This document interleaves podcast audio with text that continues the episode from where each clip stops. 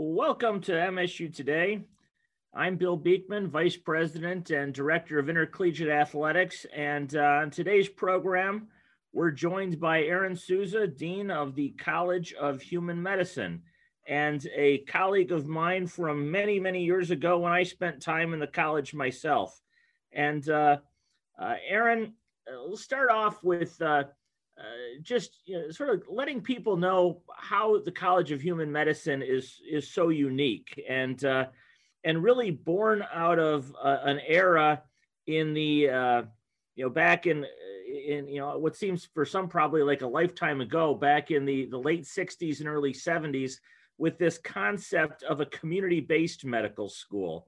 And uh, and and we were really you know a pioneer medical school in that regard. And so could you explain to us how how the College of Human Medicine as a community-based medical school is unique and different from what people might think of as as a traditional medical school they might be familiar with and and the advantages that that gives us in, in how we serve the people of the state of Michigan. I'd be delighted to, Bill. So the college is a child of the 1960s, um, which uh, for many of us is a lifetime ago. For some people, it's two lifetimes ago. For example, our students right now, most of them, that's two lifetimes ago. And and at that time, across the country, medical schools were really only based out of big, huge central hospital academic medical centers.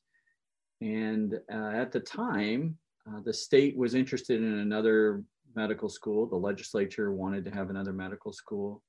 And the university saw a place um, as a land grant institution, really, as the pioneer land grant institution, that it could do something different. So it set up a medical school where students started in their first two years, which are mostly basic science in East Lansing. And then they did their clinical training in campuses around the state. So one of the first uh, new campuses was in the Upper Peninsula. And nobody had ever done anything like that before, tried to train medical students in their clinical years in the third and fourth year where they're in clinics and working with physicians, uh, taking care of patients in a rural setting like that. We also had students in Flint and Grand Rapids and in Lansing. Um, over the years, some of our campuses have changed a little bit, but that same that was that same philosophy that the best place for people to learn to be a physician is with the people they will eventually be taken care of uh, stays with us. And our dedication to those communities is a part of what makes us different and special. We were leaders in that. Almost every medical school now has some sort of community experience for students, and there are more than 80 medical schools across the country that now think of themselves, at least in part, as a community based medical school. So we were real innovators. It, and it's been a great thing for our students. They get great training with people that they will eventually take care of um, most of our students end up practicing in Michigan um, after after they've finished their training. And our communities have been incredibly generous and thoughtful. And you know, I think as we'll get a chance to talk about, um, they've been interested in having the college do more there, and that has led to development of research, economic development, opportunities for people in in those communities. It's it's been a really great symbiotic relationship. Well, and I think that you know, in terms of the community-based model, is one of the the real strengths of the model. On the one hand, uh, you know, we're we're teaching students uh, across the state of Michigan, and and yet a, a, student in Marquette, for example, gets the the same uh, you know, the same uh, baseline education that a student in Flint gets, or in Grand Rapids, or Lansing, or elsewhere. Uh, but but the but it's sort of the the best of both worlds because then depending on what uh, community we're in uh, you know it seems as though we we sometimes have unique points of emphasis in those communities. And uh, you know i i think that you know typically uh, our our our campus in in marquette in the upper peninsula you know, we've we've uh, recruited students uh, who might be either from uh, the northern lower peninsula or the upper peninsula who then go back to those more more rural settings uh, for their practice. Um, but you know, to me, one of the more interesting developments of the last decade has been the public health work that we do in Flint, and uh, and and sort of uh, uh, in a, uh, uh, I was going to say a perfect storm. It was sort of maybe the, the reverse of a perfect storm. I, I don't know. But, you know, in terms of the tragedy that really occurred there with the Flint water crisis, you know, we were as a as a medical school in the city of Flint with a public health focus prepared to help the people of that community in a unique way. And so could you share with us a little bit about the the unique public health mission of the of the Flint campus? Yeah, absolutely. And, and you're so very right that each community has its own sort of uh, flavor or our own relationship with the people in that community. In Traverse City, Midland, and the Upper Peninsula, it tends to be with a rural focus. Um, and in uh, Flint, a, a little bit more than about 15 years ago, we really started working with Flint and the CS Mott Foundation on what kinds of development that we could do there. And, and everybody sort of landed on a public health focus and importantly, uh, a focus on community-based participatory research. So it was a community that really didn't want to be biopsied anymore. There had been plenty of research done on them, but not so much that they actually participated in. So we had a group of people who went to uh, more than 100 community meetings, 4,000 surveys, and a big committee of folks in the community, not just hospital CEOs and insurance CEOs and people like that, but actual regular folk. And they were focused on, they wanted us to focus on three kinds of research uh, healthy behaviors, behavioral health, um, and chronic disease. And not just what happens with those, but actually work to reduce disparities um, in health. So we set up a public health unit there focused on community-based participatory research along those uh, areas, started hiring folks. And uh, that start that happened just before the Flint water crisis kind of broke.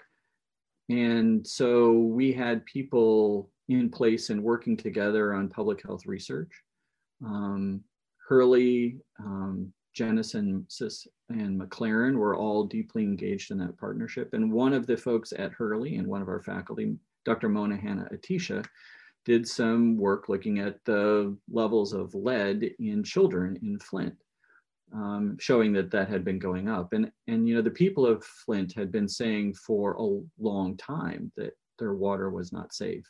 Um, and there's a large, complicated piece about how they had lost um, the power of the ballot box um, because of a state manager. They, their city council couldn't make decisions, so their representatives couldn't change things. Um, and so, in a lot of ways, those folks weren't listened to, except by some academics, um, including Mona.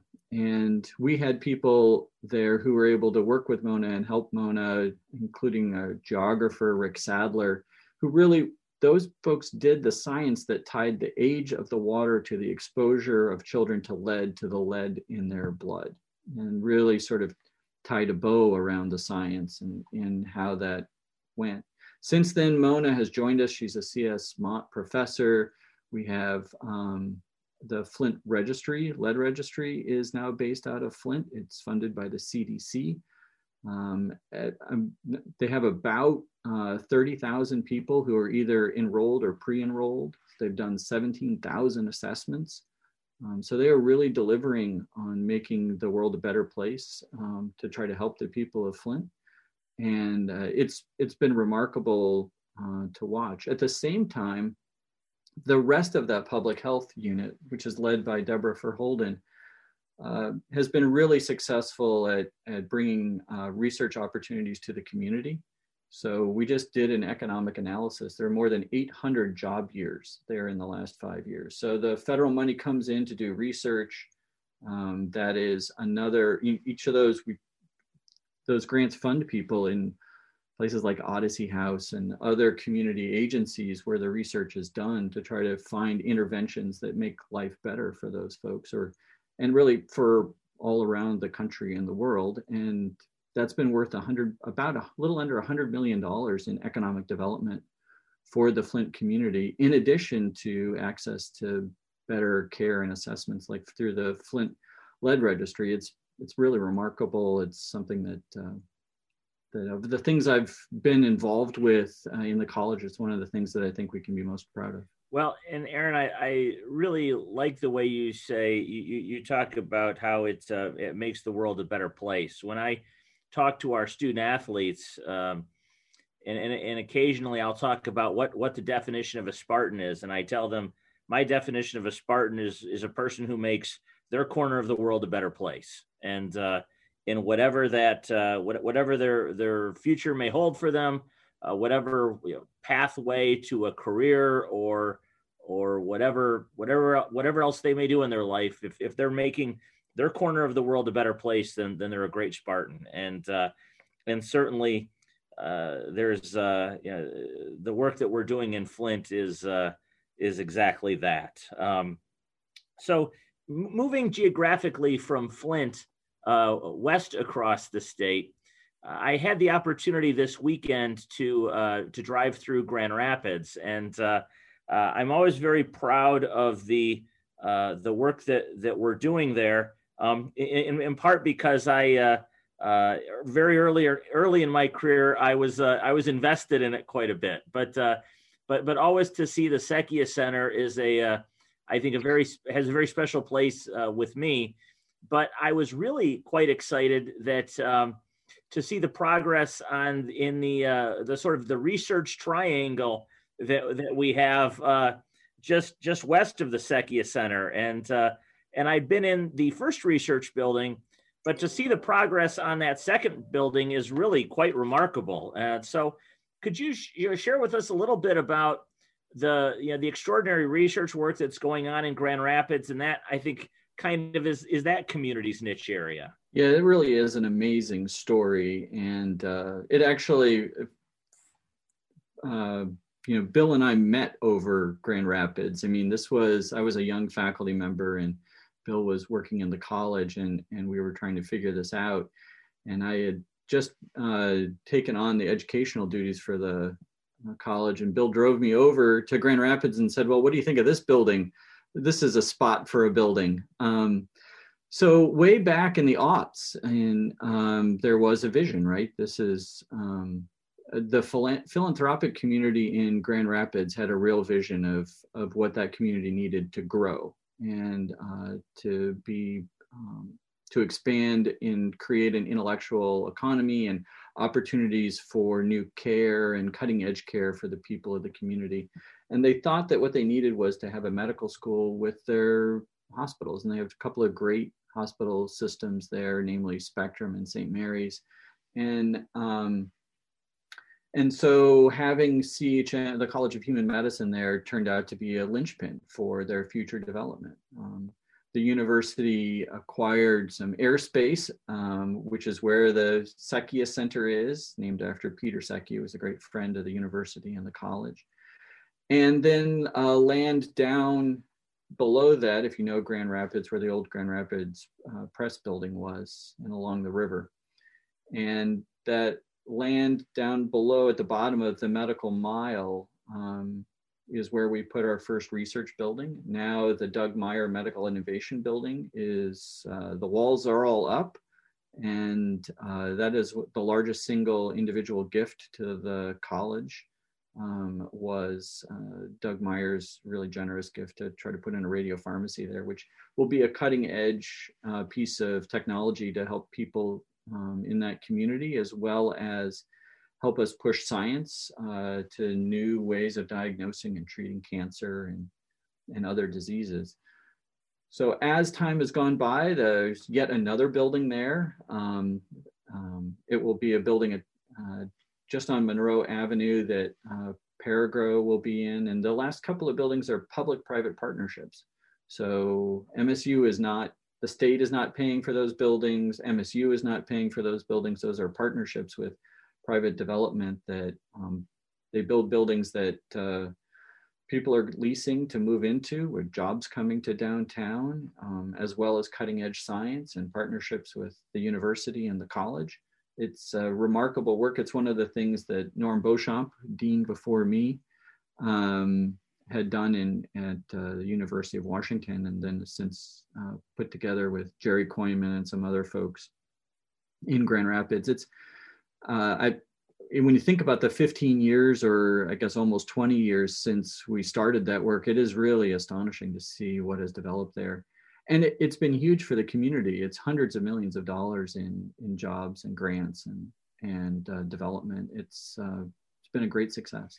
And it, it, it really is extraordinary. And, uh, you know, there's a, a, uh, a little building uh, that sits across, kind of across the street from the Van Andel Institute in fact, I, I didn't drive by it this week and I'm not sure it's even there anymore, but uh, a little one story building that was our first office in Grand Rapids. And uh, I think uh, uh I, I, had a key and, and I think Marsha Rappley had a key and a few other folks. And uh, we sort of uh, hung out there as we did our planning and, and, and work on, on building the, the various buildings. And to think from that that little sort of one story brick office to to where we've come is just it's just sort of beyond uh, beyond one's imagination that it's all it's all come to fruition in the way it has and the partnerships as you say with St. Mary's and Spectrum and the uh, you know, the the opportunities for collaboration in that community are are really special and uh, you know and I think that at at our best sometimes as a medical school it's those uh, relationships that we build in the community. You know as you mentioned in, in flint with really the community itself um, in grand rapids those hospital partnerships are, are critical to our success. And you know it was really really exciting to see the college announce uh, its sort of its most most uh, newest relationship i guess with the uh, the henry ford uh, healthcare system in uh, in southeast michigan and so, what uh, you know, what do we? Uh, is that's just just getting off the ground. What do we expect to come from that, and what are the unique aspects of that relationship that we should know about? I think that it gets to really the the way the college is put together and its relationship with hospitals and and how the health economy works. So in a in a traditional big academic medical center, the clinical work of a hospital often helps the research work happen and the research work and, and education work. And, and the that cycle um, then through more research and education more patients come and that helps the clinical operation. And uh, that turns into um, really a, a very powerful engine of discovery and opportunity for students and patients, and it's economically good for the community as well. CH, the College of Human Medicine in Michigan State don't own hospitals. So the plus, the, the downside of that is we don't have that natural cycle um, to reinvest into research. The good news is we don't have a hospital to fill. So people build, you know, a $900 million hospital, they've got to make sure they've got enough patients in there or else they can't pay the bills. And we don't have that requirement, which makes it a lot easier for people to partner with us because we don't have to compete with them on clinical uh, in the clinical enterprise. I, I, you know, Henry Ford, uh, I think views their future success as tied to being able to bring in cutting edge uh, clinician researchers and scientists so that their patients have access to the best, best care in the world. And a part of what those kinds of physicians and look for is an academic, um, an, an, academic uh, environment. And I, I want to be clear, Ford has an academic environment, but they don't have the traditional parts of a university academic status so that if you um, want that you want to become a chair or you want to become a dean or you want to develop in those circles you're sometimes those institutions it's a little diff- more difficult to be successful so having a, a, university like michigan state and this is absolutely a partnership between not just the college but the rest of the university and henry ford um, having that university relationship is really important to Ford. For us, it's the opportunity to hire more folks in research and more opportunities for students. And so I, it's really clear from the development agreement, which is public, um, that one of the first areas is going to be work on cancer and hiring researchers in cancer. I think that that will be a, a, great development for the, the university to be able to bring in people to work on that. And that will help Henry Ford. And then there are some other areas that they're also interested, whether it's in neuroscience or public health or epidemiology. And So I think it's a great opportunity for the university to develop because we get a get to participate in a bit of that clinical research education cycle that has been so important to academic medicine across the country and um, and around the world. And when you look at things like the basic science behind COVID vaccines and COVID testing and things like that, it it is it comes out of that cycle. Our ability to handle um, new diseases or make make a difference for people with diseases that have previously been untreatable is comes out of that cycle. So, Aron, we've talked a, a lot about the the community based model uh, at the College of Human Medicine at Michigan State. We've talked about how that has an impact on people from uh, the Upper Peninsula to uh, the people of, of Flint uh, through our campus there, Grand Rapids, uh, Metro Detroit, and Henry Ford, really throughout the state. But one of the questions I got a lot when I was in the college and we were working on the initial expansion to Grand Rapids was uh, some anxiety uh, from the people of the Lansing community who we've been serving for so many years um, that uh, that we might be leaving Lansing and and uh, and not able to uh, to serve this community as well as as we once had. And I think over the years, in fact, the, the reverse has been the case that uh, as we've grown elsewhere, really we've grown in Lansing as well. So wrap up by uh, sharing with us what you know what's going on in Lansing and uh, what are we what are we excited about doing here uh, things we're doing here in our own community I, you know one of the things that's most exciting here is that uh, our clinicians our faculty are some of the best physicians in the city so the neonatologists uh, that treat kids at sparrow which is one of the best uh, neonatal care units in the state. Um, those are msu people. That those are msu employed uh, physicians.